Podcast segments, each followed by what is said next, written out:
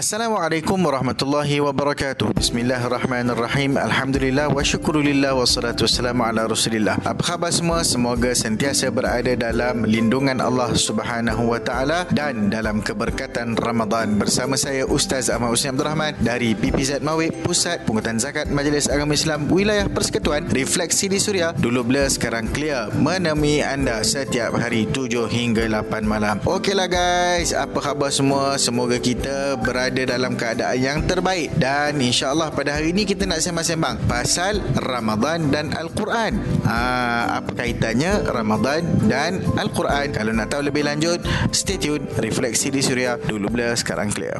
Buana Belakata, orang Terengganu, Cedengar seratus dua perpuluhan empat F M. Refleksi di Suria, dulu blur sekarang clear. Bersama saya Ustaz Ahmad Usman Abdul Rahman. Ustaz, saya selalu dengar Ramadan ni bulan Al-Quran. Apa signifikannya ya Ustaz? Masya Allah, masuk je Ramadan, gaya soalan pun dah sopan je nampak, ilmiah gitu. Ha, memang Al-Quran sangat sinonim dengan bulan Ramadan. Firman Allah subhanahu wa taala dalam Surah Al-Baqarah, Syahrul Ramadhan Al-ladhi unzila fihi Al-Quran hudan linnas wa bayinatim minal huda wal furqan. Bulan Ramadan, bulan yang di dalamnya diturunkan Al-Quran sebagai petunjuk bagi manusia dan penjelasan mengenai petunjuk tersebut serta pembeda antara yang hak dan yang batil. Surah Al-Baqarah ayat seratus lapan puluh lima. Allah Ta'ala memuliakan kita orang Islam dengan kemuliaan yang luar biasa. Dia memuliakan kita dengan kemuliaan yang paling tinggi pada bulan Ramadan. Sejak empat belas abad yang lalu ketika Al-Quran diturunkan dan Allah menjadikannya sebagai petunjuk sekaligus cahaya penerang serta petunjuk dalam kehidupan Bani Insan. So, Ramadan memang bulan Al-Quran. Manusia kembali membaca, melihat, merenung dan mendalami maksud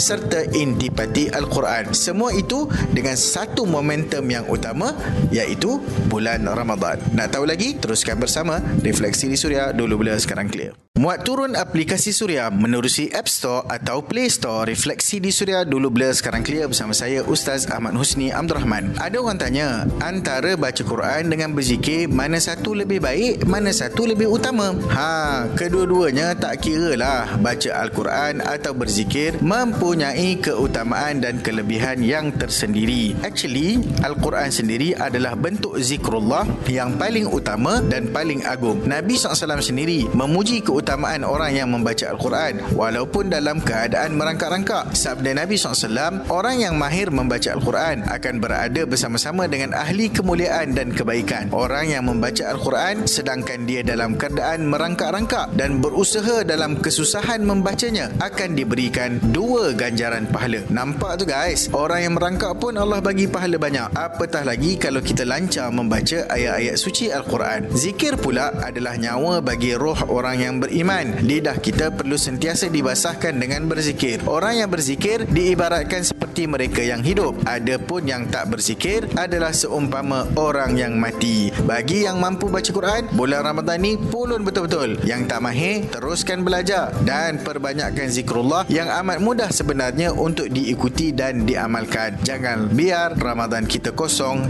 tanpa mempunyai makna. Refleksi di Suria, dulu blur sekarang clear. Orang okay, Kelantan, Melaka, Aceh Tengah, teh dengar Getek Suria kita ni seratus perpuluhan satu F M. Refleksi di Suria, dulu blur sekarang clear. Bersama saya Ustaz Ahmad Husni Abdul Rahman. Ni ada orang tanya, Ustaz, kalau baca Quran dalam solat, boleh ke main tebuk je sana sini atau ada peraturannya? Kalau yang tak hafal pula, boleh ke tengok Al-Quran tu ketika kita sedang solat? Okey guys, dalam kitab At-Tibyan Fi Adab Hamaltil Quran yang dikarang oleh Imam An-Nawawi rahimahullah, ada panduan yang sangat jelas. Kalau dalam solat, kita dianjurkan membaca Al-Quran mengikut turutan surah di dalam Al-Quran. Maknanya, selepas kita dah baca Fatihah, mula dengan surah Al-Baqarah sampailah ke surah terakhir, iaitu surah An-Nas, mengikut turutan seratus empat belas surah. Tak kiralah kita mula-mula kat mana pun, tapi yang pentingnya kita ikut turutan. Bagi contoh, surah lazim. Kalau rakaat pertama kita baca surah Al-Kawthar misalnya, Inna A'tayna tu kan. So pada rakaat kedua, kena diikuti dengan mana-mana surah selepasnya yang bermula dari surah Al-Kafirun hinggalah surah An-Nas. Kena ikut turutan. Makruh hukumnya bila baca rakaat pertama Al-Kawthar, kemudian rakaat kedua baca surah yang sebelumnya, misalnya Suratul Maun. Solat tu tetap sah guys, tapi makruh hukumnya.